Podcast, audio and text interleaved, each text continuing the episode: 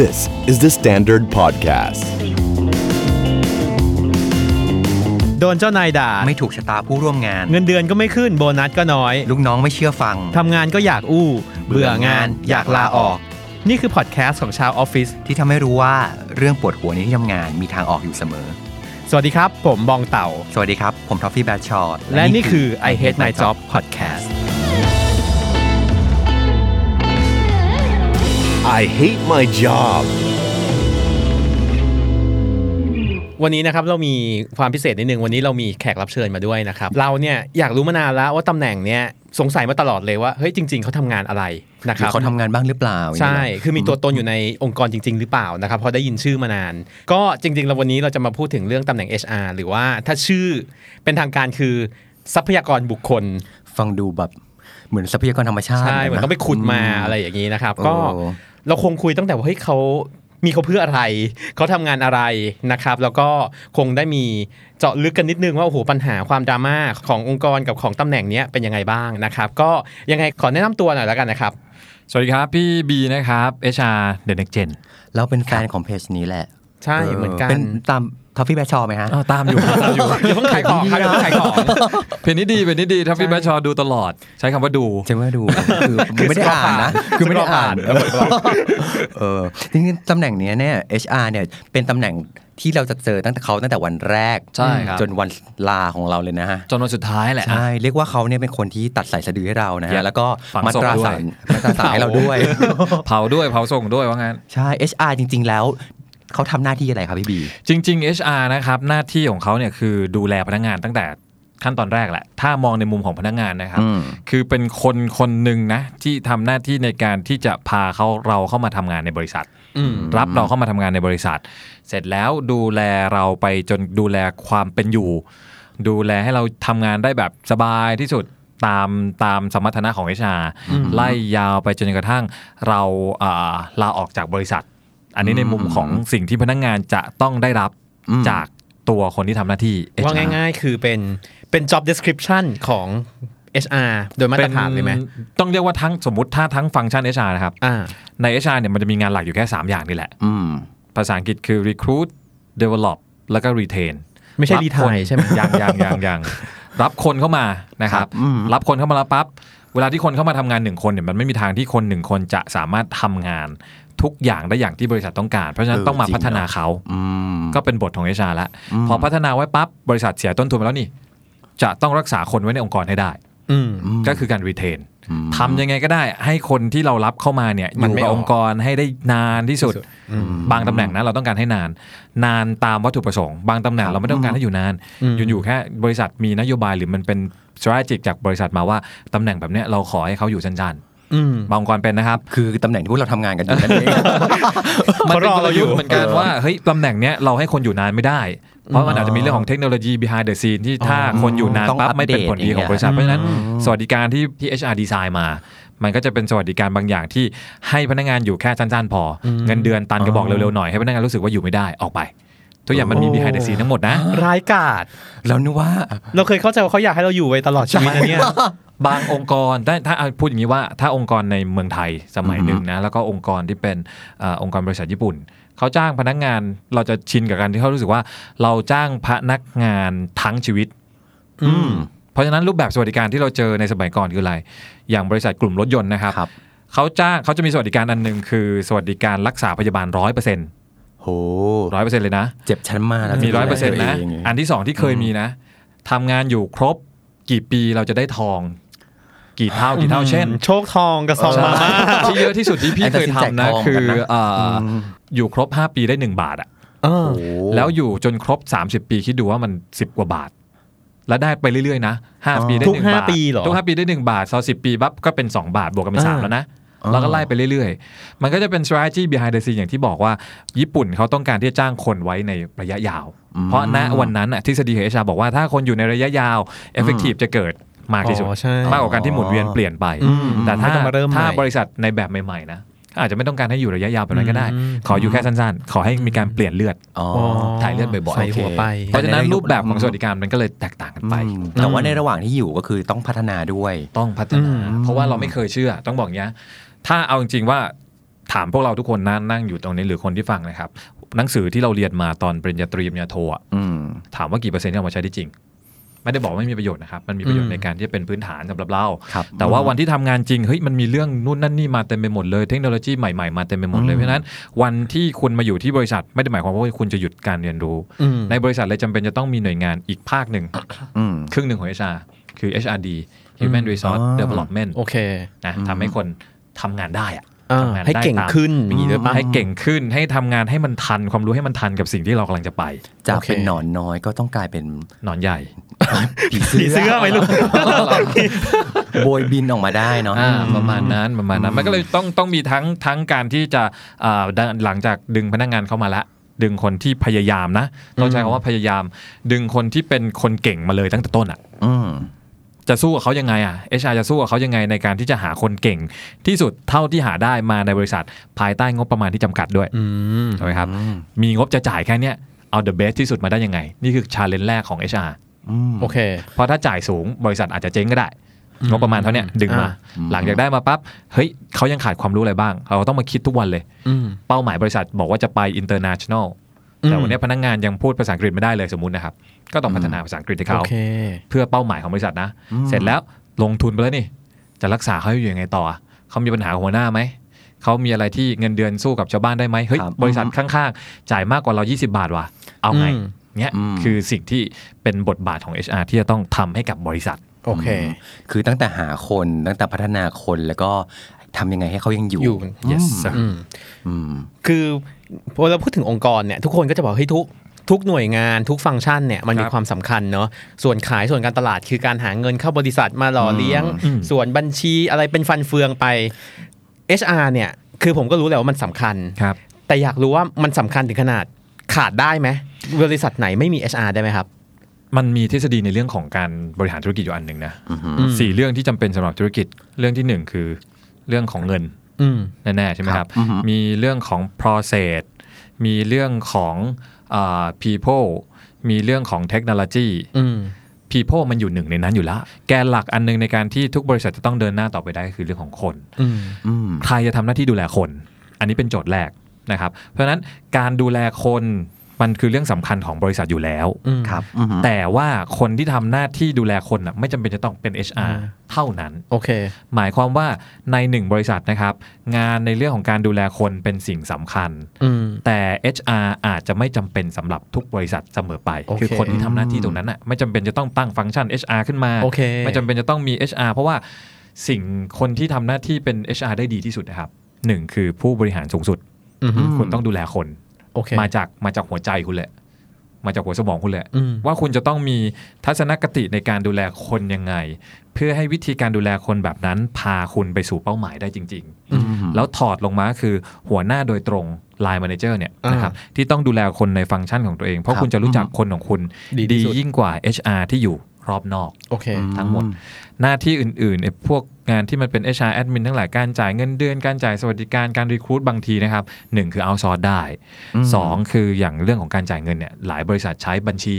นะครับเป็นคนจัดการตัวเนี้ยอืมบางบริษัทไม่ได้มีคนเยอะจ้างคนเยอะไม่ได้ทำบัญชีแล้วก็อาจช่วยรับคนหน่อยอืมเออเนี่ยก็แบ่งกันไปใช่ เพราะฟังอืมฟังดูแล้วเหมือนแบบทุกคนต้องมีความเป็น HR อยู่ในอยู่ตัวในเองตัวนิดนึงเาจะยิ่งเป็นคนทำได้ผู้บดีริหารขึ้นอ่าจะบอกว่าอืมทำได้ดี จะเป็นเรื่องที่ที่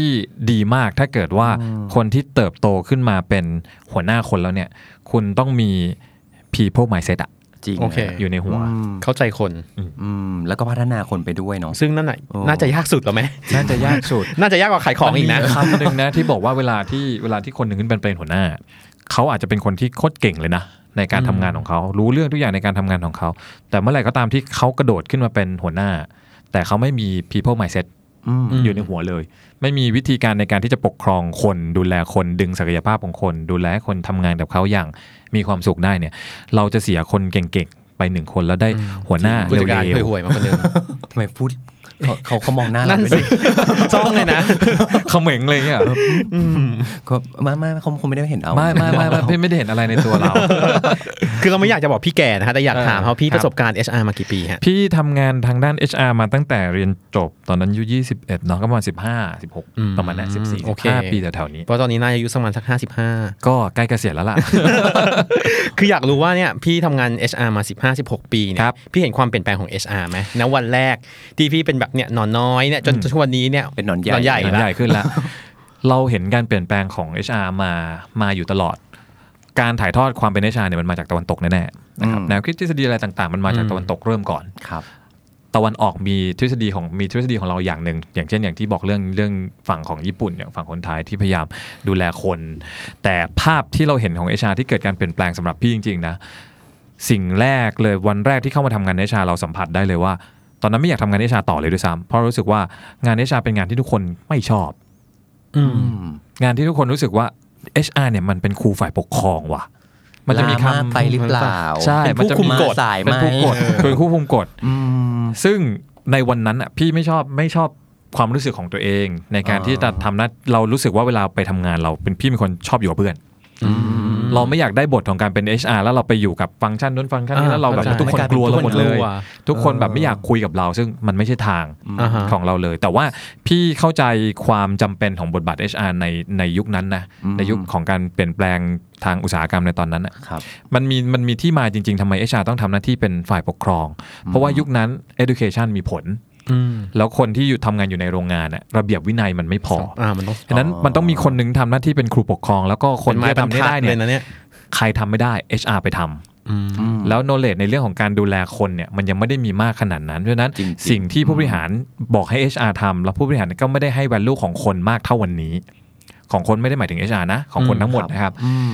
ทุกคนทุกคนที่มาทำงานบริษัทในวันนั้นน่ะผู้บริหารมองแค่ว่าทุกคนต้องมาทำงานตามกฎที่บริษัทวางเอาไว้8โมงถึง5โมงเย็นอืม ต้องทำทุกวินาทีแต่มัยังไม่มีเรื่องของความเข้าใจคนคนเนอะไม่มีใช่ตอนนั้นยังไม่มีหน้าที่ของ HR ทำหน้าที่ได้ตามทำหน้าที่ทำตัวเป็นไม้บรรทัดอืมใช่บทของ HR ที่ถูกให้มาในวันนั้น KPI ที่ให้กับ HR วันนั้นก็คือเรื่องเนี้ยอืมทำยังไงก็ได้ให้พนักงานอยู่ในระเบียบ แล้วเขามองว่ากฎระเบียบดิสซิ p ลินต่าง ๆ ที่วางเอาไว้ทั้งหมด เรื่องเหล่านั้นแหละคือตัวที่จะ drive performance ของบริษัทได้อืมไม่ได้มาจาก inner พนักงานที่อยากจะทำงานโอเคที่มัน beyond เนาะแต่มันมาจากดิสซิ p ลินของพนักงานนี่แหละคือตัว key สำคัญที่ทำให้บริษัทเติบโตได้เพราะฉะนั้นบทตรงเนี้ยมันเลยลงมาที่ HR โอเคแต่หลังจากวันนั้นปั๊บมันก็เกิดอาการเห็นแล้วว่าโดยทฤษฎีแล้วก็โดย practice จริง ๆ มันบอกเราว่าเฮ้ยการที่พนักงานทำแบบนั้นจริงๆอะทำตามดิสซิ p ลินอย่างเดียวแต่ไม่มีใจในการที่จะทำงานอืมมันทำให้บริษัทไม่มี differentiation โอเค ในทางการตลาดในทางการบริหารธุรกิจ บริษัทเราจะอยู่รอดได้ ก็ต่อเมื่อเราทำอะไรที่มันแตกต่างจากบริษัทอื่นใน industry ของเราถูกไหมอ่าถูกฉะนั้นคนก็จะต้องทำอะไรที่มันแตกต่างอืมมันก็เลยมีอีกอีกทฤษฎีหนึ่งที่บอกว่า เฮ้ย เราต้องทำให้คนเนี่ย แล้วมันเป็นเรื่องเรื่องของเจเนอเรชันที่เพิ่มขึ้นมาด้วยเจเนอเรชัน Y มาพร้อมกับการที่เราต้องอืม think มี out ความ the box ยืดหยุ่นใช่ เราจะไม่มี flexible ตลอด box เวลาแเราต้อง flexible อ๋อต่าง ๆ แล้ว เพราะฉะนั้นแล้วช่วงนั้นเป็นช่วงที่ knowledge มันแหลก ด้วยอืมอืมเราต้อง attract คนหน้าที่ของ HR ต้องทำยังไงก็ได้ให้พนักงานไม่ลาออก มันจะมีช่วงหนึงที่เราถ้าถ้าพวกเราจำได้นะสัก 10 ปีที่แล้ว จะเป็นช่วงที่เด็ก Gen Y เข้ามาแป๊บเดียวแล้วลาออกบ่อยมากถูกไหมครับ turnover จะสูงมากอ่าฮะออกกันถี่มากอ่าทุกคนลาออกเพราะเพื่อจะไปเรียนต่อปริญญาโทอืมมันก็จะเป็น season แบบเนี้ยเกิดขึ้น เพราะฉะนั้นบทบาท HR บอกว่าถ้าจะไป ไปวางวางกฎระเบียบให้เขาทำตามอย่างเดียวเนี่ยเขาไม่อยู่โอเคหน้าที่ HR คือคุณจะต้องเข้าไปเป็น partner ของตัวพนักงานให้ได้อืมภาพของพนักงาน ภาพของ HR ต้องเปลี่ยนละคุณจะต้องเปลี่ยนบทจาจากกคครูรูปปกกคครรอองงปั๊บเออคุณต้องเป็นครูแนะแนวคุณครูแน่ๆเอาครูแน่เป็นครูแนะแนวเป็น facilitator อืมคุณต้องทำแบบเนี้ยทำให้พนักงานรักให้ได้ วันนั้นพี่ move จากงานที่ corporate งานสำนักงานใหญ่นะ ไปทำงานอยู่ที่ระยอง ไปอยู่กับตัวพนักงานจริง ๆ เลย เราก็ได้ได้ใช้ใช้วิชาความรู้ของเราอีกทางละคือ กินเหล้ายังไงไม่ให้น็อกซึ่งพี่จะสอนเราตรงนี้เลยไหมเรามีการสาธิต คือพอเราอยู่กับอ่าเลเวลที่เขาเขาอยู่ทำงานโรงงานอย่างเงี้ยอืมแล้วเขาทำงานเป็นกะ พอเขาออกกะตอนดึกเสร็จปั๊บอ๋อพี่ก็จะเวียนละออกกะตอนดึกด้วยพี่ก็จะเวียนละว่าแบบเฮ้ยเดี๋ยวมันจะเรียกละเฮ้ยพี่ไปเดี๋ยวไปกินเหล้ากันอืม หน้าที่ของเราคือต้องใกล้ชิดกับพนักงานทุกคน ถ้าบอกว่าพี่ต้องกินเหล้าอย่างเงี้ยทั้งอาทิตย์โอเคทุกวันทุกวันแล้วเขาออกกะกันตอนสักสองทุ่มอย่างเงี้ยฮะอ่าแล้วเขาก็จะกินลากยาวไปจนถึงสักตีสี่ทุกวันนี้พี่บีก็เลยเป็น alcoholism แปดโมงเราต้องกลับมาแต่สิ่งที่พี่ได้คือหนึ่งคือเราจะได้ใจพนักงาน และโรคตับแข็งใช่แล้วโรคตับกลับมา แล้วคอเลสเตอรอลที่มันสูงขึ้นไม่เราได้ตัวนี้มาเรารู้ว่าอ่าปัญหาก็คืออะไร ใช่ใช่แล้วยิ่งในแล้วเขาแล้วถ้าพนักงานเขารู้สึกไว้วางใจเราเขาพร้อมเขาจะจะบบออกกปัญใช่หาเนาะว่ามันเกิดปัญวัหานอะไรที่ขึ้นพี่อยู่ที่นู่นนะสองปีสิ่งที่พี่ทำแล้วเป็นแบบพี่คิดว่ามันเป็นผลงานที่โบแดงของพี่เลยนะ ตั้งแต่ทำงานเอชอาร์มานะอืมคือตลอด 3 ปีที่อยู่ตอนนั้นนะครับไม่มีพนักงานลาออกเลย มีแต่คนเข้าเพิ่มเข้ามา แล้วไม่มีคนไหนที่จะลาออกจากบริษัทนี้เลยแม้แต่คนเดียว นี่คือสิ่งที่พี่ทำสำเร็จด้วยเหมือนเหมือนกับารกิว่านเหล้าโอเคเอาละนี่ต้องเขียนเป็นทฤษฎีได้เลยนะเนี่ยเออจริงแบบจริงจริงหักล้างตำราทุกประเภท มันเหมือนเราเห็นปัญหาเขาก่อนที่เขาจะ ชิงลาออกไปใช่แล้วเราไปแก้ปัญหานั้นได้ใช่แล้วด้วยความที่โรงงานนะผู้ชายมันเยอะเพราะฉะนั้นถ้าโรงงานบริษัทอื่นผู้หญิงเยอะคุณก็ต้องหาวิธีว่าคุณจะเข้าทางเขาแบบไหน ต้องไปเดินช้อปปิ้งไหมอ๋อกินเหล้าแมนๆกันเป็นเออกินคัพชวนเค้กกันดูละแมครนๆไปกินคัพเค้กอะไรอย่างเงี้ยนะเออเออดูละครอะไรก็แบบทางเมาส์กันอะไรคือมันเงี้ยต้องใช้หลักการมาร์เก็ตติ้งอะมาพ่วงอืมต้องเออในความเป็นเอชาเราต้องมองลูกค้าเราให้ออกอืมลูกค้าของเอจริชางคือใครคือพนักงานอืมเราเราจะทำได้ในการที่จะทำให้ลูกค้ายังอยู่กับเรา คือเหมือนเหมือนพนักงานเป็น member อะอ๋อเราไม่ให้เขาเขาถอนสมาชิกออกไปอะบทของ HR คือณตอนเนี้ยเหมือนเป็น CS อะอืมเหมือนเป็นคนดูแล member ทั้งหมดที่มีอะโอเคแล้วเราต้องรู้สิว่า เฮ้ย member ของเราเราจะ segment ยังไงอ่ากี่ segment segment เนี่ยเราต้องไปออกกำลังกายกับเขาอะอืม segment นี้ต้องไปกินเหล้าต้องไปกินเหล้าเว้ย segment นี้จะเป็นผู้หญิงเว้ยเราต้องหาอะไรที่เป็นกิจกรรมที่ผู้หญิงเอามาเซิร์ฟให้เขา เช่นอืมเฮ้ยมีกิจกรรมสอนแต่งหน้าให้โอ้โหอะไรอย่างเงี้ย เพื่อพยายามให้เขารู้สึกว่าโอ้โหอยู่กับเราแล้วแฮปปี้ฟังแล้วมันลึกล้ำมากนะใช่มันไม่ใช่แค่ว่าแบบเราจะลาใช่เคยเข้าใจมาตลอดว่า HR นี่คือเอาไว้คุมเวลาของเราใช่หรือบางที่เนี่ยคือเจอ HR สองวันนะ คือวันที่เข้ามากับวันที่ลาออกใช่เออคือคนคนที่มาสัมภาษณ์เราว่าทำไมถึงลาออกอะคือคนเดียวกับที่รับเรามาอะไรอย่างเงี้ยไงเออคือวันนี้ความดีมากเลยนะที่ความได้รู้ว่าชาเขาเลนทำจ์อะไรของ HR คือความสนุกของ HR แล้วทำให้พี่หลงอยู่ในงาน HR คือตรงนี้แหละโอเคเรารู้สึกว่า ความเป็นคนอะอืมมันมันจับต้องยากมากอืมแล้วมันจะมีมันจะมีความชาเลนจ์แบบเนี้ยเกิดขึ้นในทุกวันของการทำงาน HR แต่ถ้าเป็น HR แบบแบบนั้นนะแบบที่แบบเจอวันหนึ่งอีกวันหนึ่งเจอแล้วอยู่ในงานเอกสารพี่ว่าพี่คงอยู่ในงาน HR ได้ไม่นานอืมเท่าวันนี้แน่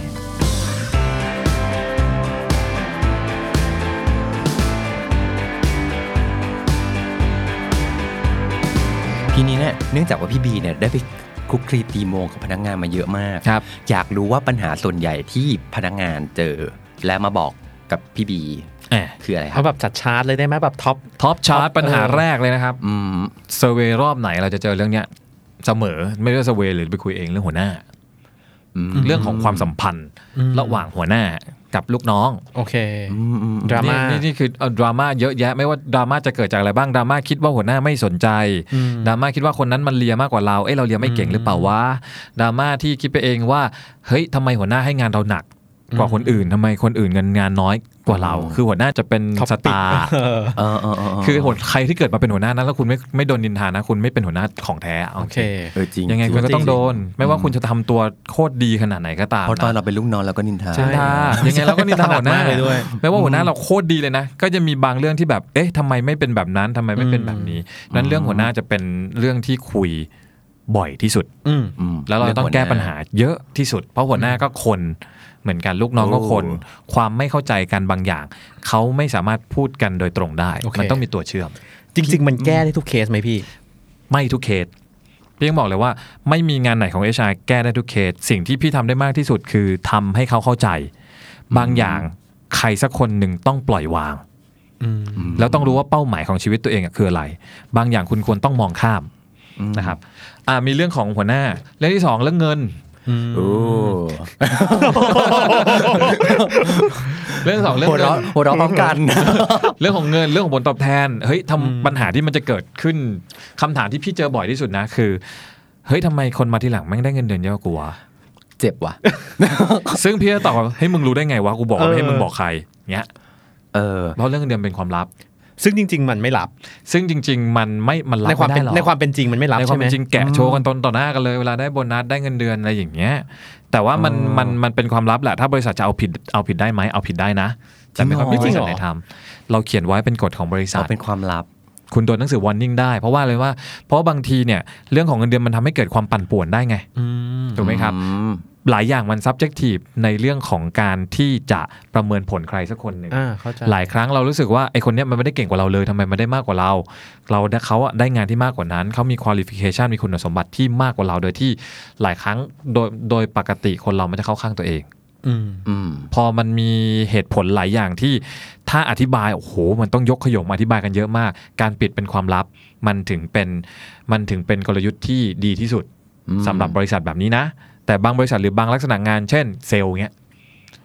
ถ้าเป็นพี่ทำบริษัทเซลล์นะอืมพี่จะไม่ปิดเงินเดือน ทุกคนจะรู้เงินเดือนหมดเท่ากันหมด แล้วพี่จะทำแดชบอร์ดด้วยว่าใครได้เงินเดือนมากกว่ากัน เพราะมันเบสออนความสามารถหรือผล incentive ขถูอกงไหมแต่ละคนเออถูกต้องไหมครับทำไมคนนี้ได้เยอะกว่าได้น้อยกว่า คุณแข่งกันเลย แล้วใครได้ไปถึงเลเวลนี้พี่ให้เติมเขาไปอีก คุณเห็นนี่มันเดือนๆกับทุกคนเซอร์ไวเวอไม่ร์ใช่จริงๆนะถูกต้องไงนี่ถึงได้บอกว่าไอเนี้ยมันก็เป็นกลยุทธ์ของ HR ที่จะเอามาใช้ในการที่จะทำยังไงให้พนักงานเนี่ยเอาศักยภาพออกมาใช้ให้ได้มากอืมที่สุดอะเมื่อกี้เรื่องแรกเราคือเรื่องหัวหน้าเนาะเรื่องที่ 2 คือเรื่องของเงินนี่แหละ แล้วก็อืมเรื่องที่3นะครับก็คือเรื่องโอกาสในการอืมเติบโตนะครับอืมโดยเฉพาะเด็กรุ่นใหม่ๆ จริงๆ รุ่นกลางๆ ก็เริ่มคิดแล้วละว่าเฮ้ยทำงานมันต้องกี่ปีวะเราถึงจะขยับไปเป็นหัวหน้าได้ ถ้าเป้าหมายของแต่ละคนนะ อยากที่จะเติบโตอะอืมพี่สามารถพูดได้วันนี้ว่าไม่ใช่ทุกคนที่อยากจะเติบโตนะมีบางคนมันที่แบมีบสายชิลใช่ไหมมีสายชิลอยู่อย่างเงี้ยอยู่ได้อยู่ปล่อยแล้ววางใช่ปล่อยไม่วางอยากจะไม่อยากจะรับผิดชอบอะไรเพิ่มขึ้นแต่ขณะที่อีกกลุ่มหนึ่งอะอ่าเขามองความท้าทายของเขาในเรื่องของ name card อ่าของเขาอ๋ออยากได้ชื่อตำแหน่งที่มันเติบโตขึ้นอะไรอย่างเงี้ยนะเขามองว่านั่นคือ success อืมอืมของเขาก็จะมีกลุ่มเนี้ยที่พยายามจะ drive ตัวเอง แล้วพอเรามองว่าเราอะทำเต็มที่แล้วนะอืมแต่ทำไมเรายังเติบโตไม่ได้สักทีอะ มันก็จะมีคำถามกลับมาถามอีกว่าเฮ้ยพี่ผมติดอะไรวะอืมทำไมผมถึงโตไม่ได้ ซึ่งบางอย่างก็ต้องเป็นกลับไปมองที่ไอตัวผังองค์กรของเขาอะอืมจริง ๆ ที่นี่มันไม่มีที่ให้คุณโตนะเว้ยถ้าเป้าหมายคุณคืออยากเติบโต พี่แนะนำเลยว่ามึงต้องไปที่อื่นอืมที่นี่ไม่ตอบสนองเป้าหมายของคุณฉะนั้นถ้าเองมีที่ไป เพื่อที่จะเติบโตตามเป้าหมายตามแพชชั่นของตัวเองไปเลย พี่สนับสนุน พี่ช่วยเหลือด้วย แล้วนี่มันตรงชอบอะ HR แบบเนี้ยเออแล้วมันตรงกับบอ KPI ตรงๆพี่ป่ะคือ อันนี้เหมือนแบบ เหมือนไล่อะ ไม่ต้องพี่มองอย่างนี้ว่า พี่ณวันนี้ในบทของการเป็นเอชานะครับ พี่ต้องอยู่สองข้างอืมระหว่างการทำให้บริษัทมี performance ที่ดี กับอีกอืมฝั่งหนึ่งคือทำให้พนักงานมีความสุขด้วย โอเคอืมในบทของนั้นเนี้ยนอกบทของ HR แล้วด้วยความที่เราอินกับงานในในลักษณะนี้มาก สิ่งที่พี่คิดอยู่เสมอคือทำยังไงก็ได้ให้คนมีความสุขในการทำงานอืมได้มากที่สุดอืมเพราะคนเราเนี่ยเกิดมาจนกว่าจะตายเนี่ย สมมุติเราตายที่สักหกสิบอะ สี่สิบปีเราอยู่กับการทำงานนะถูกไหมเออสี่สิบปีถ้าคนที่เป็นมนุษย์เงินเดือนอย่างพวกเราเนี่ยสี่สิบปีอะเราอยู่กับออฟฟิศอะแล้วเราถ้าเราไม่มีความสุขกับการอยู่ในออฟฟิศอะเราอยู่ทำไมวะชีวิตเราจะมีค่าอะไรจริงเพราะฉะนั้นถ้าคุณมีเป้าหมายอะไรหัก KPI พี่ได้พี่ไม่ไม่วอรี่โอเคเพราะว่าเป้าหมายของพี่ที่มัน beyond KPI ไปแล้วมันคือเรื่องนั้นไงอ่าคุณต้องมีความสุข แต่ถ้าวันเนี้ยยังไม่ไปอะอยู่มีความสุขด้วยกันที่นี่ก่อนอืมแต่ถ้าวันไหนที่คุณเจอเป้าหมายของคุณที่มันชัดเจน เจออะไรที่คุณรู้สึกไม่เสียดายที่จะไปจากที่นี่นะอืมพี่พร้อมจะสนับสนุน แต่ทุกคนวันที่พี่อยู่ตอนนั้นนะก็จะรู้สึกเสียดายที่จะไปจาก community แบบเนี้ยะไรขาดเพื่อนกินเหล้าเออมันจะหา HR แบบนี้ไม่ได้นะเว้ยอะไรอย่างเงี้ยซึ่งมันดีนะหมายถึงว่าแบบคือมันดูที่การเติบโตของใช่บุคคลเป็นหลักใช่ถูกไหมแล้วก็ถูกต้องยังไงก็ตามวันที่เขา ถ้าเขาจะต้องตัดสินใจออกไปจริงๆอะเขายังออกไปด้วยความรู้สึกที่ดีอืมใช่เอใช่อใช่มันจะมีคนกลุ่มหนึ่งที่รู้สึกว่าการลาออกไปของผมอะผมรู้สึกเป็นห่วงกังวลอย่างงู้นอย่างนั้นอย่างนี้อืมเดี๋ยวที่นี่จะอยู่ไม่ได้อยู่อย่างนี้นะอืมเวลาที่พี่เห็นว่าน้องมันมีเป้าหมายแล้วอยู่ที่เนี่ยมันโตไม่ได้จริงๆนะพี่จะกระแทกแรงๆเลยบอกว่า คิดว่ามึงสำคัญเหรอคิดว่าพี่จะหาคนมาแทนเองไม่ได้เหรอเก่งขนาดนั้นเลยเหรอก็เลยมันว่าคือความจริงของชีวิตเหมือนกันจริงเออจริงเพราะว่าต้องบอกว่าเฮ้ยบริษัทเนี้ย ถ้าบริษัทเนี้ยขาดมึงสักคนหนึ่งอะเขาจะเจ๊งเมื่อวะใช่อืมคิดว่าจะเจ๊งเลยเหรออืมไม่มีเองก็ต้องทำงานได้แต่ก่อนจะไปอะทำอะไรแหละ จะเรียกว่าอะไรดีทำข้อมูลข้อมูลสำหรับที่เตรียมพร้อมสำหรับสร้างคนถัดมา อืมจริงจริงไม่วางที่จะทำไม่วางยาส่งนอะไรไม่วางอย่างงี้ยาอะไรแบบเนี้ยขอให้ปล่อยวางแล้วก็ไปเกิดใหม่ได้แล้วใช่ มันน่ะอืมอนาคตของเองอยู่นู่นมันไม่ใช่ที่นี่ อยู่เนี้ยก็จะติดอยู่เนี้ย แล้วสุดท้ายมันจะเกิดอะไรขึ้นรู้ไหมพอเขาไม่ได้ตามเป้าหมายในชีวิตของเขา เพราะเขามี อย่างสมมติเรื่องเติบโตไม่ได้เงี้ยเออวันหนึ่งคุณก็จะเป็นกลายเป็นคนที่หมดไฟอะอืมพอหมดไฟปั๊บอยู่เริ่มหมดใจแล้วนะตายกว่าเดิมอีกนะแล้วแทนที่คุณจะชายนิ่งที่อื่นอะ คุณต้องมาดรอปอยู่ตรงเนี้ย แล้วชีวิตคุณก็ไม่มีความสุขอะอืมเลือกเอาดีว่าจะเอาแบบไหนอืมทีนี้เมื่อกี้พี่พี่บีเล่าให้ฟังว่าก็จะมีกลุ่มที่อยู่นิ่งอืมใช่สายชิลๆใส่ชิลใส่ชิลใส่ชิลนะพวกนี้เนี่ยถ้าเขามาบอกพี่บีว่าครับ ผมไม่ได้อยากเติบโตหรือพี่พี่ผมอยากอยู่อย่างเงี้ยอืมมีความสุขแล้วอืมแค่นี้พอแล้ว สิ่งที่ HR จะแนะนำหรือแก้ปัญหาให้เขาคืออะไรครับ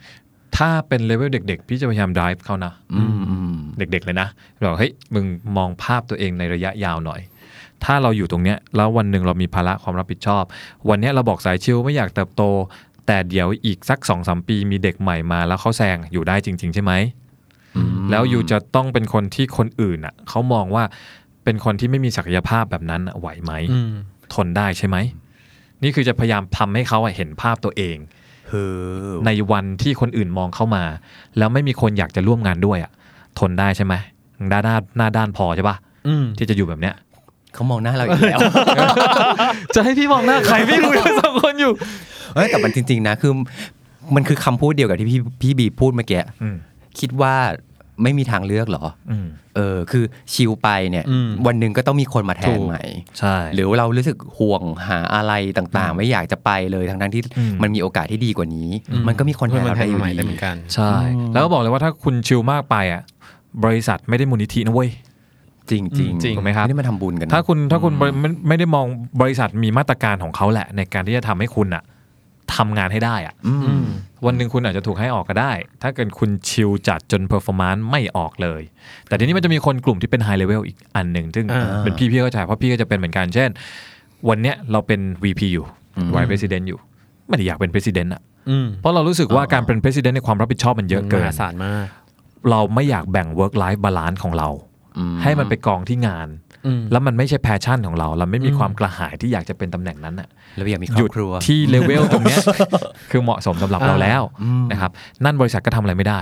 ถ้าเป็นพี่ถ้าถ้าพี่เป็นผู้บริหารนะ แล้วพี่คุยก่อนว่าคนเนี้ยมี assertive ที่จะโตขึ้นไปข้างบนไหมอยากขยับขึ้นไปข้างบนหรือเปล่า ถ้าไม่อยากพี่จะไม่ฝืนโอเคยิ่ง high level ขนาดนั้น แล้วเขาไม่มี passion ในการที่จะทำอะสุดท้ายเขาทำได้ไม่ดีหรอกใช่เราฝากจริงๆความหวังของบริษัทไว้กับคนที่ไม่มี passion แบบนั้นน่ะ ไม่ได้ เราต้องไปดูว่ามีคนถัดไปอะมีหรือเปล่าอืม passion แล้วก็ attitude น่าจะเป็นตัว lead ตัวแรกอืมไอเรื่องความรู้ความสามารถที่มันถัดไปอะ ที่เขาหายไปอะ เติมทันอืมอืมแล้วค่อยให้เขาพร้อมที่จะโตขึ้นมาได้ แบบนั้นบริษัทจะไปได้ง่ายกว่า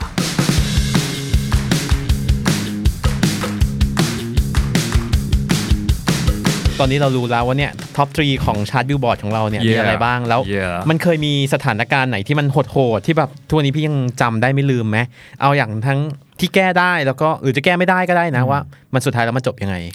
จริง ๆ มันเป็นสถานการณ์เดียวเลยเนาะพ่วงมาสามอันเลย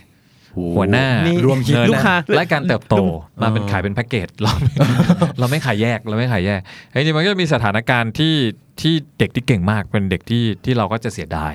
เพราะเรารู้สึกว่าตอนที่เราคัดเลือกเข้ามา เราคัดเลือกเข้ามาในในกลุ่มที่เป็นทาเลนต์อะเจ็บผมจที่นเป็นแบบมากคนที่เฮ้ยเนี่ยบริษัทนี่แหละลงทุนในการที่จะดึงเขาเข้ามาทำงานที่บริษัทเราแล้วโตขึ้นจะไปสั่งปรุงได้นะเขาก็จะดีมากนะครับเพราะว่าเติบโตมาได้อยู่ระยะหนึ่งแล้วเขาก็จะตัน ตัน เพราะว่าบริษัทไม่มีทางอ่อยเขาไปแล้วล่ะอืมถามว่าพี่เสียดายเขาไหม เสียดาย ยังเสียดายแล้วยังมองว่า หลาย ๆ อย่างเขาน่าจะเติบโตขึ้นไปเป็นเบอร์ต้นๆอะ ของอืมองค์กรได้แน่ ๆ แต่จุดเปลี่ยนของเขาอะที่ทำให้รู้สึกว่าตัวเขาเองอยากจะขยับขยายหรือไปทำที่อื่นแล้วเนี่ยก็คือหัวหน้าอืมมันมีความการเมืองภายในอืมเกิดขึ้น มันมีความกลัวของหัวหน้าที่กลัวว่าลูกน้องจะเก่งกว่า มาโค่นบัลลังก์ อืมนี่ Game of Thrones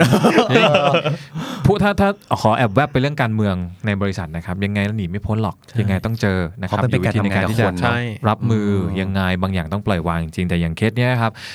เด็กเป็นเก่งเด็กเป็นคนที่เก่งมาก เด็กมีศักยภาพในการที่จะเติบโตได้นะครับ แต่ว่าด้วยลักษณะ character ของเขา attitude ของเขาเขาเป็นคนตรงไปตรงมา แต่เป็นคนตรงไปตรงมาแบบที่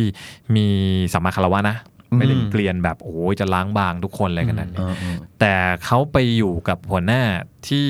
ที่พอโตไปสุดแล้วอะพอโตโตโตมาหัวหน้าที่เป็นเบอร์ใหญ่ของเขาจริงๆเนี่ย หัวหน้าเป็นหัวหน้าที่อาจจะไม่ได้มองเด็กรุ่นใหม่อืมที่เติบโตเร็วอืมว่าเติบโตมาอย่างมีฐานที่แน่นหนาเพียงพออืมอ๋ออาจจะดูแค่อายุจะดูแค่อายุประสบกรณ์ดูแค่แบบความหน้าอ่ชั่วอนโมงของบินเขาอย่างเงี้ยชั่วโมงบินน้อยอืมแล้วก็จะขึ้นมาตรงเนี้ยได้ยังไง ซึ่ง ถ้าในโลกของข้างนอกอะมันทำได้อยู่แล้วไง แต่ในอ่าองค์กรใช่บางองค์กรเขาไปในลักษณะแบบนั้นอะไม่ได้จริงๆมันมีกรอบของมันมันมีกรอบว่าเฮ้ยคุณต้องอายุเท่านี้เท่านั้นถึงเลเวลนี้ถึงจะได้กรอบตัวเนี้ยอืมเข้ามา พอมาอยู่ในสเกลนี้ปั๊บเด็กก็เริ่มมี question ละเฮ้ยคุณไม่ดีตรงไหนให้ผมทำงานแบบเนี้ยเยอะมากอ๋อทำคนเดียว8โปรเจกต์ในขณะที่เพื่อนข้างบ้านทำอยู่1-2ถึงโปรเจกต์อืมอืมแล้วก็ตัวเองก็ป่าผลงานก็ดีมาโดยตลอด แต่ถามเรื่องการเติบโต ไม่มีไม่มีคำตอบอะไรที่จะให้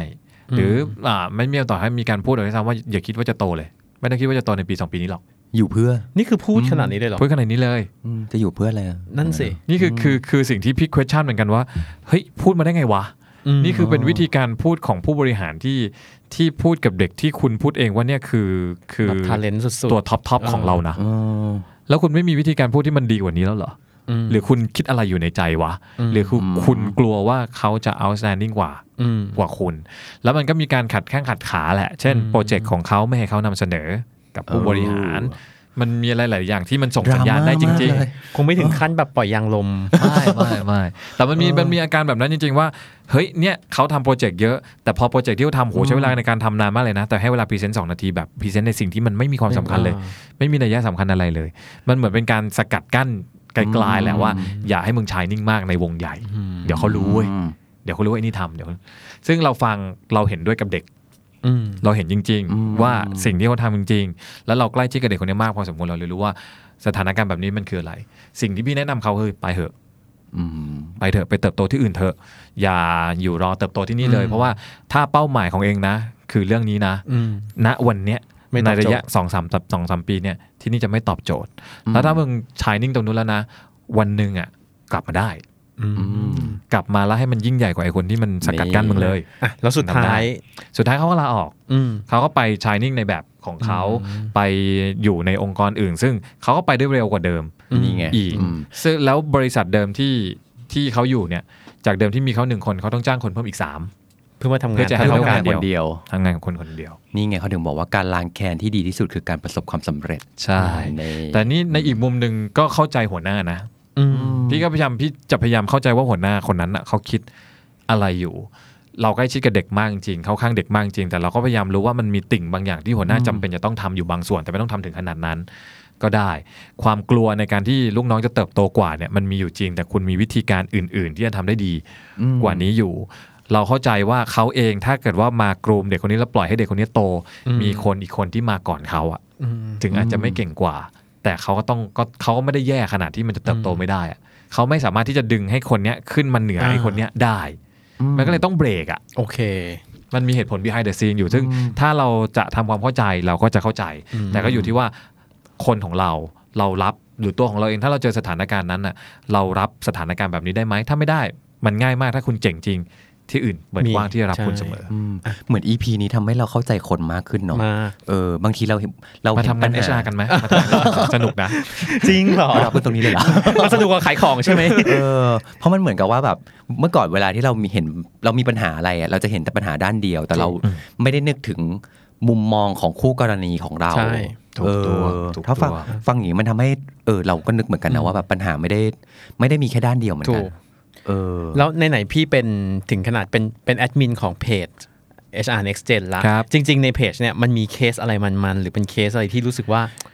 น่าสนใจไหมฮะคลับฟรายเดโอ้ย์ของขับไปได้เยอะทำงานเยอะเหมือนกันในอินบ็อกซ์เนี่ยถามกันมาผมพี่ตอบไม่ไหวจริงๆหนูเกลียดมันค่ะทั้งอินบ็อกส่งซ์ไปทั้งเหรอในไลน์มาค่อนค่อนค่อนข้างเยอะดราม่าดราม่าส่วนใหญ่เป็นดราม่าเรื่องการเมืองในบริษัทมากกว่าคนนั้นคนนี้มีคนคนนี้เลียอย่างนู้นซึ่งซึ่งพี่จะบอกเสมอนะว่า เวลาที่มาบอกว่าทำไมเราโตไม่ได้เท่าคนอื่นเขาทำไมเพื่อนคนนู้นไปก่อนเราทำไมคนนั้นเลียแล้วเราได้ แล้วเขาได้แล้วเราแบบเราต้อง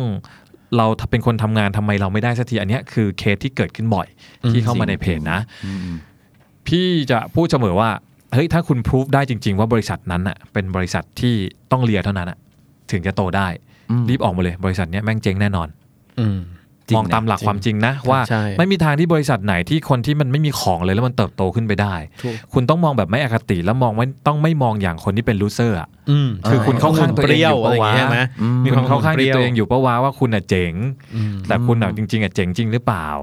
คุณถึงเติบโตไม่ได้สักที แล้วคุณมองว่าทุกคนที่ไปก่อนคุณน่ะเขาไปด้วยการเลียเท่านั้น แล้วคุณมองแล้วตีความคำว่าเลียคืออะไร เวลาที่ตอบเวลาที่ตอบลูกเพจพี่ก็จะไม่โอเขานะอืมจะพยายามแกะเอาความจริงเขาก่อนแล้วก็แบบกระแทกไปแรงๆเหมือนกันว่าอยู่ต้องมองความจริงด้วยว่าที่เป็นลูก HR สายแข็งสายหนักใช่ตื่นครับตื่นตื่นเขย่าตัวแรงๆเขย่าตัวแรงๆหน่อยอะไรอย่างเงี้ยเออคือเราต้องต้องมองว่าเฮ้ยสิ่งที่เราทำแบบไหนที่คุณเรียกว่าเลียอืมถ้าคนที่เลียจริงๆคือมันไม่มีงานอะไรไปคุยเลยนะ วิ่งซื้อของอย่างเดียวนะอืม วิ่งถ้าคนถ้าถ้าคนที่เป็นแบบนั้นอะเราสามารถพูดได้เต็มปากว่าเขาเรียนจริงอืมๆแต่บางอย่างคนที่แบบลองคิดดูว่าถ้าเขาเป็นคนที่เดินเอางานไปคุยกับนายอะอืมแบบนั้นเราเรียกเรียนหรือเปล่า มันอาจจะเก่งครบเครื่องกว่าเราด้วยแต่มันซ้ำครบเครื่องไงใช่เราใช้หลักการของการปิดทองหลังพระกับการทำงานเนี่ยไม่ได้ อืมเราต้องหนึ่นะปิดครับทองข้างหน้า เราต้องให้ทำให้คนเห็นเราเออต้องแปะกลางหน้าผลเออที่ทำให้ให้ทุกคนมองอย่างนี้ว่าเวลาเราเป็นพนักงานเป็นมนุษย์เงินเดือนอะทุกคนคือทุกคนคือนักธุรกิจนะอืม สิ่งที่เราทำให้กับพนักงานอะเรามีสองอย่างคือเวลากับความสามารถอืมอืมสองอย่างที่เราไปขายให้กับเขา ถ้าคุณมีเวลาเยอะ คุณความสามารถน้อย คุณก็จะได้เงินจำนวนหนึ่งเป็นผลตอบแทนมา ถ้าคุณมีความสามารถเยอะ แล้วคุณมีเวลาเยอะด้วย ผลตอบแทนคุณก็จะเพิ่มขึ้นไปด้วย แต่ทีเนี้ยคุณต้องมองว่าในหนึ่งบริษัท ในหัวหน้าหนึ่งทีมเขามีลูกน้องกี่คน เรามีหัวหน้าแค่คนเดียว แต่หัวหน้ามีลูกน้องมากกว่าหนึ่งคน โดยส่วนใหญ่ เราเคยทำให้หัวหน้ารู้ไหมว่าเราเก่งอะไรอืมออ เราเคยทำไหมอืมว่าเราเคยบอกหัวหน้าไหมว่าเราอยากจะทำอะไร เราให้หัวหน้าเขาคิดเองตลอดอยู่เวลาอืมตลอดเวลาหรือเปล่าว่า เราจะต้องเก่งแบบนี้เราเคยทำตัวนี้เราเรานั่งเฉยๆแล้วก็ให้หัวหน้าโยนจริงของเนอะมาใส่เราหรือเปล่า เคยแต่เอากันเอาปัญหาไปให้แก้ พี่ช่วยผมหน่อยเออซึ่งในมุมเนี้ยนะพนักงานที่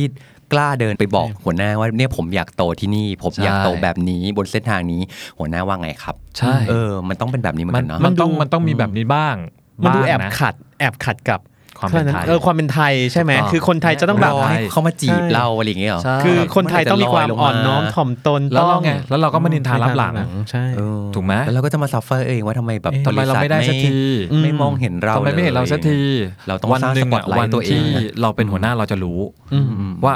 ในเมื่องานมันอยู่มีคนอยู่ทั้งหมด 10 คนอะพี่ไม่สามารถดูแลได้ทั้งหมด 10 คนแน่ๆลำเอียงแน่นอน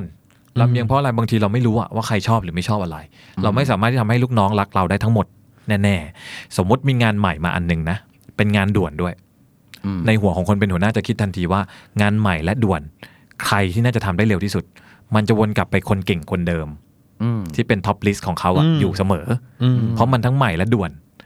แล้วงานตัวเนี้ยเราต้องการคนที่การันตีได้ว่าทำสำเร็จแน่นอนอืมมันลดความเสี่ยงนี่มันเราจะหัวหน้าจะไม่กล้าเสี่ยงเออมันจะวนเออกลับไปที่คนเนี้ยมันทำให้เข้าใจได้นะเบอร์สองเบอร์สามอะซึ่งบางทีไม่เคยทำให้หัวหน้ารู้เลยว่าเฮ้ยผมทำได้เหมือนกันนะเว้ย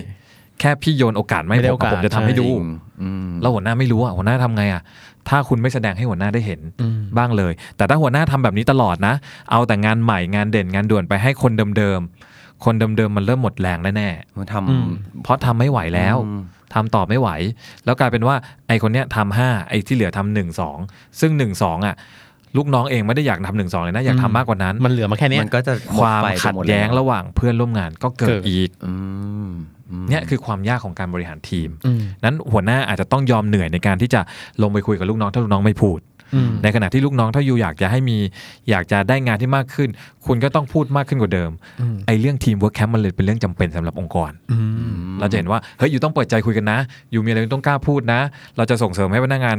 นำเสนอตัวเอง แล้วก็บอกว่าเฮ้ยเราอยากทำอะไรมากขึ้น การทำ teamwork camp การที่เราไว้ใจกัน เราจะตัดปัญหาของไอ้เรื่องไม่แก้ที่เราบอกว่าเฮ้ยเราไม่กล้าพูดไม่กล้าเสนอ ถ้าเราไว้ใจกันมากพอออืมโอเคพี่พี่ครับเราจำเป็นจะต้องรักษา พนักงานทุกคนไว้ไหมฮะสำหรับพี่ไม่ เวลาพี่มองว่ารักษาหรือไม่รักษาในความเป็น HR ในความที่ทำ strategy มาเนี่ย พี่จะพุ่งไปที่เป้าหมายของบริษัทอืมบริษัทจำเป็นแค่ไหนที่จะตั้งรักษาพนักงานทั้งร้อยคนครับในทฤษฎีของ HR มันมีเรื่องของ employee engagement อ่าอยู่คือคอยทำให้เกิดพนักงานรู้สึกผูกพัน กับอืมองค์กรแต่พอเป็นแปลเป็นไทยมันแปลว่าผูกพันอะไรเงี้ยไม่ใช่การมั่นไใช่เออมัน engagement น่ะสำหรับพี่พี่พี่ให้ให้ความหมายของคำว่า engage เนี่ยไม่ใช่แค่พนักงานอยู่กับองค์กรอืมแต่คุณต้องทำยังไงก็ได้ให้องค์กรดีขึ้นกว่าเดิม เหมือนเราเป็นแฟนกันนะอืมอืมถ้าคุณเป็นแฟนกันแบบเสริมกัวันนต่อดีวันน่ะขึ้นมันต้องส่งเสริมให้ดีขึ้นกว่าเดิมอืมแล้วในทฤษฎีเนี่ยมันแค่ 20%เท่านั้นเอง ที่คนที่ engage กับองค์กรจริง ๆ ที่เหลือคืออะไรอยู่เพราะไม่มีที่ไปอืมเราจำเป็นต้องรักษาคนแบบนั้นหรือเปล่า สมมติมีงบมาจำนวนหนึ่งอะอืมถ้าเรากระจายให้ทุกคนร้อยคนเท่ากันหมดเลย มันจะไม่ไปถึงคนที่เป็นครีมของบริษัทจริง ๆ เพราะฉะนั้นสำหรับพี่พี่จะแยกเซกเมนต์ละกลุ่มเนี้ยคือกลุ่มที่ยังไงก็ตามบริษัทขาดไม่ได้ กลุ่มกลางโอเค ครึ่งทาง อีกกลุ่มหนึ่งไม่ต้องให้มันเลย เพราะไม่ทำอะไรให้มันดีขึ้นเลย อยู่ไปก็ได้ ผมหาคนใหม่มาทดแทนยังดีกว่า พี่ไปสอนเรื่อง engagement อยู่บ่อยๆ พี่จะใช้ทฤษฎีเนี้ยเสมอ ทุกบริษัทควรจะต้องดูให้ออกว่าตำแหน่งไหนที่คุณปล่อยเข้าไปไม่ได้จริง ๆ คนที่เป็น high performer จริง ๆอะคุณต้องไม่ปล่อยให้คู่แข่งเอาเข้าไปนะอืมคุณจะรักษาเขาไว้ได้ยังไง แต่ถ้าคนที่เป็นกลุ่มกลาง คุณมองออกไหมว่าครึ่งหนึ่งอะเขาสามารถดึงขึ้นมาเป็นคนที่เป็น high engage ได้อืมอีกครึ่งหนึ่งเขาจะถอยไปเป็น disengage แน่นอนอืมแล้วคุณจะ manage กลุ่มเหล่ายังไงนี้ยังไงอย่าลืมว่างบประมาณเรามีจำกัดถ้าแบ่งหารร้อย คุณไม่แทว่าบจะไม่ได้รู้สึกแม่อ่าอะไรเลย จริงฟังอย่างนี้แล้วเหมือนตัวพนักงานเองก็ต้องมองให้ออกว่าตัวเราอยู่ในในกลุ่มไหนอยู่กลุ่มไหนอยู่ในกลุ่มกลุ่มไหนนะบัวใต้น้ำเออหรือพ้นน้ำหรือว่าคือก็เราเปลี่ยนอยู่ทั้งสองฝ่ายวิธีมันมันอาจจะดูดูทฤษฎีไปนะ แต่มันมันการที่ทำให้ตัวพนักงานอยู่รอดได้บริษัทอยู่รอดได้ คือทั้งสองฝ่ายต้องวิ่งเข้าหาจุดบาลานซ์อืมทั้งคู่อะใช่มันต้องวินวินอะ มันต้องมีจุดวินวินทั้งคู่ ตัวพนักงานเองถ้าถ้าเมื่อไหร่ก็ตามที่พนักงานคิดจะเข้าไปปั๊บรู้สึกว่าต้องทำงานให้น้อยที่สุด ให้ได้เงินเยอะที่สุดอืมครับคุณไม่มีทางที่จะมีความสุขในการทำงานอ่าใช่บริษัทเหมือนกันถ้าบริษัทตีกรอบไปตั้งแต่ต้นนะมีความคิดของผู้บริหารตั้งแต่แรกนะว่าทำยังไงก็ได้ให้เอาเปรียบพนักงานให้ได้มากที่สุดอืมอืมบริษัทก็เจ๊งแน่มันนก็อคือนต่างคนต่างเอาเปรียบกันใช่ด้วย mindset อย่างนั้นคุณต้องรู้สึกว่าเฮ้ยเนี่ยวันที่เราวันที่เราลงมาทำงานที่บริษัทนี้แล้วเนี่ยบริษัทเล็กจะเห็นชัดบริษัทใหญ่เห็นเห็นเห็นไม่ค่อยชัดเท่าไหร่อืมอืมอืมวันเนี้ยการที่คุณมาจอยในทีมเนี่ย คุณจะต้องลงเรือลำเดียวกันแล้วอะล่มเมื่อไหร่ก็ไม่รู้เหอะนแต่งงานเลยนอืมจะพายให้มันเร็วที่สุดอืม ถึงที่เป้าหมายที่สุด และ happy ด้วยกันทั้งหมดอะได้ยังไง ในขณะที่คนเป็นเจ้านายอาจจะเป็นคนที่อยู่คัดท้ายเรืออยู่อะไรเงี้ยนะคุณต้องใส่สปอนเซอร์ให้ลูกน้องอืมพายได้เร็วที่สุด แค่ไหนแล้วลูกน้องมีใจในการที่พายให้เร็วที่สุดหรือเปล่า มันก็ต้องวินวินและโตไปด้วยกันได้ทั้งคู่พี่พีครับตอนนี้โลกมันเปลี่ยนไปเยอะแล้วครับ เออเขาอยากรู้ว่าคุณสมบัติของพนักงานที่ HR มองหามันเปลี่ยนไปด้วยไหมฮะเปลี่ยนไปอืมสำหรับพี่เองเลยนะ พี่มองในเรื่องของ multi skill มากขึ้น ต้องทำได้หลายอย่าง ต้องทำได้หลายอย่างมากขึ้นกว่าเดิม แต่ก่อนสักประมาณ 5 หรือ 10 ปีที่แล้วอ่าทฤษฎี HR จะบอกว่าเราต้องการที่จะสร้างคนที่เป็น specialist อืมเก่งเรื่องด้านเดียวเป็นเลยเรื่องเดียวเก่งเลยนะพุ่งขึ้นมาเลย ด้านเดียวแล้วมีเออ specialist เยอะๆ มีช่วงหนึ่งที่ตำแหน่งในท้องตลาดนะ ใส่คำว่า specialist ไปแล้วมันดูแบบเออเออ value รู้ลึกราคามันจะดูเท่ดูโอ้ยเท่ดูลึกดูลึกแต่ด้วยธุรกิจณวันนี้มัน disruptive อืมรู้ลึกคุณเปลี่ยนไม่ทัน เออจริงเนอะจริงถูกไหมครับ แต่ณเราวันต้องเนี้ยมีความเป็นสัตว์ครึ่งบกครึ่งน้ำน้ำใช่ คุณต้องแบบสะเทือนคุณต้องไหลได้สะเทือนได้อยู่คุณได้ต้องทุกสต้องภาวะไหลได้ มันมีคำใหม่มาในในสายธุรกิจเรื่องของ agile A G I L E agile business คล่อง agile people อะไรพวกเนี้ยเออคุณไม่ใช่แค่ flexi อย่างเดียวอะอ่าคุณต้องต้อง speed เร็วด้วย and flexi คุณต้องปรับตัวให้ได้เร็ว มันก็คือ multiple skill อะ พ่วงมาอีกตัวหนึ่งมีความเป็นแมลงสาบนั่นเองใช่มันยังที่สามารถ HR อยู่ได้ในทุกสภาวะอย่าง HR นะวันเนี้ย HR จะมาทำเรียนรู้แค่เรื่อง HR อย่างเดียวไม่ได้แล้ว HR ต้องเรื่อง marketing HR ต้องรู้เรื่องของการทำ finance อืม HR ต้องรู้เรื่องของบริษัท HR ต้องรู้เรื่องเทคโนโลยีโอเคเพราะถ้าทุกอย่างมันเปลี่ยนเร็วอะแล้วเราเปลี่ยนไม่ทันอะมันหาคนมาเติม บริษัทก็อยู่ไม่อ่าเข้าใจได้เหมือนกันอืมนะจริเพงราะฉะนั้นเนอะสำหรับเฮ้ยจริงพี่นะ multi skill อะคุณต้องพร้อมที่จะเปิดสำหรับการมีหลาย ๆ สกิลในหนึ่งในหนึ่งคน ถ้าเกิดฟังก์ชันเนี้ยอยู่ๆ เทคโนโลยีนี้มีอยู่ ฟังก์ชันนี้ยังมีทำงานใช้อยู่เราเป็นส่วนหนึ่งของฟังก์ชันนี้ อยู่ๆฟังก์ชันเนี้ยยุบ เออเราก็ต้องทำอย่างอื่นได้เหมือนกันเนาะถ้าเราไปทำอย่างอื่นไม่ได้อะทำไงอะเราก็ก็ไม่หายไปจากองค์กรเหรอถูกก็ต้องไปเกาะแพแล้วเราไม่รู้เลยว่าอะไรจะเปลี่ยนเมื่อไหร่ถูกปะ แแปลว่าคือคือถ้ามองว่าสมมติเราเป็นเด็กใหม่เนาะครับเราเรียนคณะหนึ่งเนี่ยเราจะได้ skill มาเซตหนึ่งอยู่ละสมมติว่าอย่างผมเรียน finance มาอย่างเงี้ยโอเค เราทำเราอ่านงบการเงินเป็นเราทำทุกอย่างเกี่ยวกับการเงินเป็นเสร็จอืมแต่พอถ้าเราต้องทำเราต้องเป็นคนที่แบบมี skill หลายอย่างอย่างเงี้ยครับ แปลว่าเราก็ต้องหาอะไรทำหรือฝึกตัวเองนอก นอกมหาลัยหรือนอกบทเรียนอย่างนี้ด้วยหรือเปล่าด้วยครับ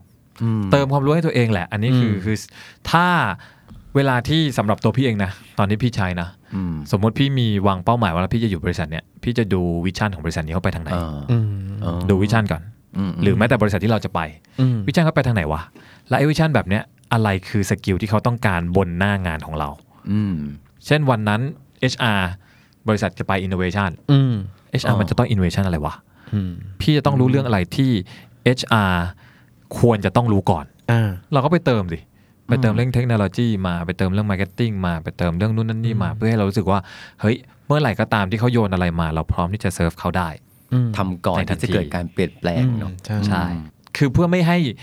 ไม่ให้การไปเรียนรู้ของเรามันกระจัดกระจาย เกินไปคุณอืมควรจะต้องมีเป้าหมายอะไรสักอย่างใช่สำหรับพี่ถ้าพี่ยังอยู่บริษัทนี้พี่ยึด vision ของบริษัท โอเคกลยุทธ์ของบริษัทจะไปทางไหน อ้าวเราขาดเรื่องนี้ว่ะ ไปหาที่เติมอืมแต่ถ้าเรามีเป้าหมายอย่างอื่นก็ไปเติมเอาตามโอเคที่ที่ตัวเองอยากจะไปเนาะอืมเหมือนในสิ่งที่ต้องเป็น standard ที่ตำแหน่งเนี้ยมันต้องมีอยู่แล้วอะอืมมันก็ต้องมีใช่แต่เราก็จะต้องมีโบนัสอื่นแถมของแถมเออถ้าอยากเก่งกว่าคนอื่นของมีของแถมด้วยนะเราเอาเบสิ c รีคว i เมนต์มาสู้เขาไม่ได้ๆเราจะต้องเล่นท่ายากมากขึ้นใช่อืมอืมขอคำถามสุดท้ายละครับ คือตอนเนี้ยเราผมจะรู้สึกว่าเด็กสมัยใหม่เนี่ยอยากทำสตาร์ทอัพเนาะอืมอยากมีอะไรเป็นของตัวเอง ซึ่งครับมันทำให้ว่าการทำงานในองค์กรโดยเฉพาะ การทำในระยะยาวๆนานๆ มีครับความจงรักภักดีว่าโอ้โหฉันจะอยู่ที่เนี้ยแหละไปจนเกษียณอย่างเงี้ยครับมันกลายเป็นเรื่องที่มันยากมากเลยแบบแทบเป็นไปไม่ได้ละอืมนะครับ ซึ่งเลยไม่แปลกว่าหลังๆเนี่ยก็จะเห็นว่าเด็กอยู่แป๊บเดียว แล้วเขาก็อยากจะไปทำอย่างอื่นของเขาอย่างนี้เนี่ย HR มองเทรนด์อย่างนี้ว่ายังไง พี่มองว่าอาจต้องบอกว่าไอการที่ออกไปทำสตาร์ทอัพนะ คือ Gen Y อืม Gen Y ตั้งแต่ปี 1981 ไล่ลงมาสักประมาณ 20 ปีเฮ้ยยังทันอยู่ทันอยู่ รู้สึกมีส่วนร่วมทันที เฮ้ยพี่พี่ Gen Y รุ่นแรกๆโอเคทันอยู่ทันอยู่สักประมาณทันอยู่15 หรือ 20 ปี แล้วมันจะมาตัดที่ Gen Z Gen Y เป็น Gen ที่อยากจะออกไปทำสตาร์ทอัพกันเยอะ เพราะเรามีไอดอลคือใครไอดอลคือสตีฟ จ็อบ Jobs อืมไอดอลคือคนที่ทำส Mark ตาร์ทอัพอะสายอ่าพวกเนี้ยเข้าใจ Mark คือคือคือคนที่เป็นไอดอลของเราอืมแล้วทุกคนจะมองว่าการทำงานในบริษัทอะมันไม่เท่แล้ว Gen Y นะ อืม Gen Y จะออกมาทำสตาร์ทอัพกันเยอะ ซึ่ง Gen Y นะตอนเนี้ยคืออายุไหลลงไปสักประมาณ20 กลางๆอืมยี่สิบกลางๆเนี่ย Gen Y รุ่นสุดท้าย เพราะฉะนั้นเราจะเห็นคนในรุ่นเนี้ยแรกว่ะคนในรุ่นเนี้ยออกไปทำธุรกิจเต็มไปหมดเลย เราจะเห็นบริษัทสตาร์ทอัพเต็มไปหมดเลยอืมแต่มันจะหยุดแล้วนะ พอ Gen Z กลับเข้ามา เขาจะไม่ออกไปทำบริษัทสตาร์ทอัพเพราะอะไรรู้ไหมตั้งแต่แรกอย่างนี้เลยครับเพราะอะไรรู้ไหม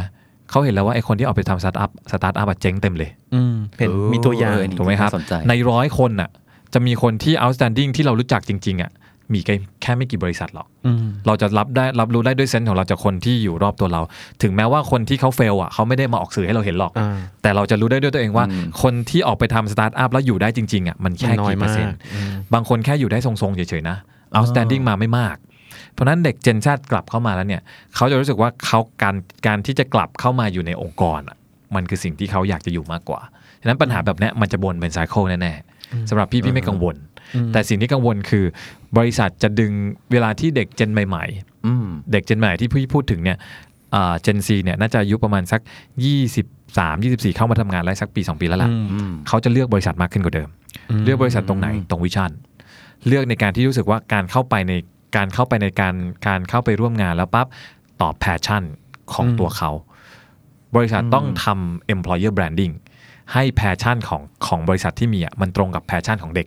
อืมเด็กจะไม่เข้าไปบอกงงโอเคๆเด็กจะหาข้อมูลเยอะมากว่าถ้าไปทำที่เนี้ย บริษัทเนี้ยเปลี่ยนโลกปะวะ มันแทบจะไม่ใช่เป็นใครเออจริงฝั่งใครเลือกใครแล้วอะรู้สึกมันต้องเข้าหากันทั้งคู่มันคือแบบศีลเสมอกันใช่ไหมใช่แต่ก่อนคือเราไม่เคยรู้ข้อมูลบริษัทเลยถูกไหมเออไม่เคยรู้ว่าบรรยากาศในบริษัทเป็นยังไงใช่ณวันนี้เราจะเริ่มเห็นมากขึ้นว่าบริษัทใหญ่ๆในเมืองไทยหลายๆ บริษัท เริ่มจะทำอย่างคอนเทนต์ใช่ทำไหคมอนเทนต์ตัวเองอืมปรับดีอย่างนั้ในนอย่างตัวนี้ปรับตัวออฟฟิศให้มันดูแบบอ่า attractive ใช่มากขึ้นใช่และทำเลี้ยงมื้อมากเที่ยงขึ้นกว่าเลี้ยงมื้อดิมเช้าอะไรอย่างนี้มี work life balance อ่ามมากเพื่อให้รู้สึกว่าเข้าไปแล้วเรารู้สึก proud to be there อืม เออเข้าไปแล้วเอ้ยเนี่ยเป็นบริเราอยู่บริษัทเนี้ยเราเป็นบริษัทที่กำลังจะยิ่งบริษัทเทคโนโลยีที่มันเปลี่ยนโลกได้นะอ่าใช่เด็กจะแข่งเข้าไปในบริษัทนั้นอืมมากขึ้น แต่ว่าทุกบริษัทที่ทุกคนอยากเข้าไปมันก็ต้องมีการแข่งขันอืมเด็กก็ต้องมาดูว่าเราเลเวลในการแข่งขันน่ะเรามีมากน้อยแค่ไหน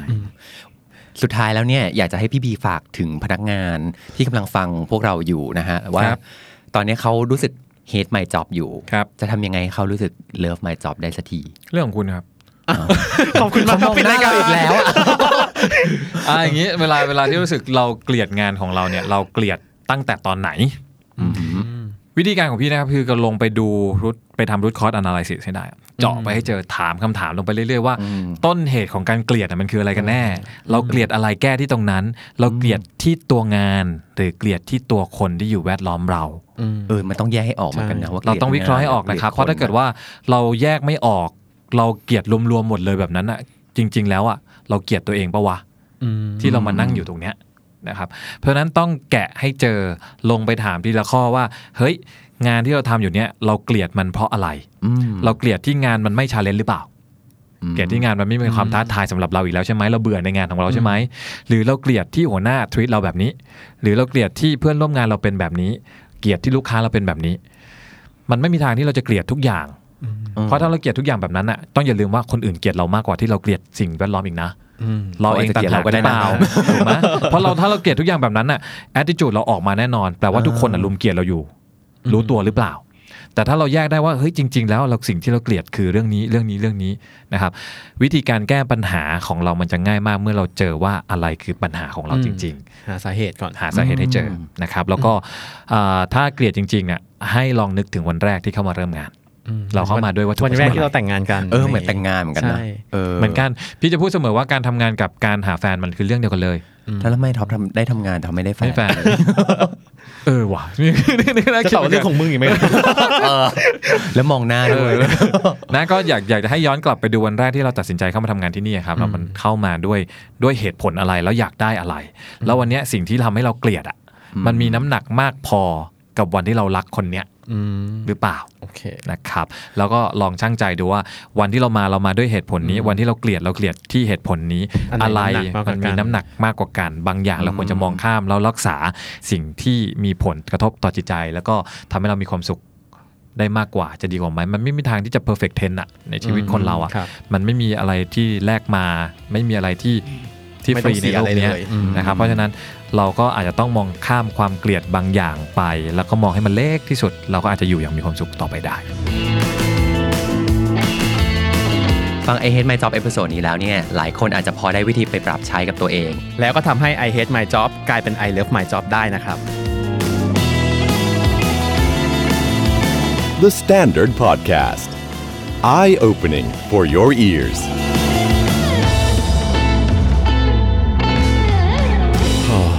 I hate my job.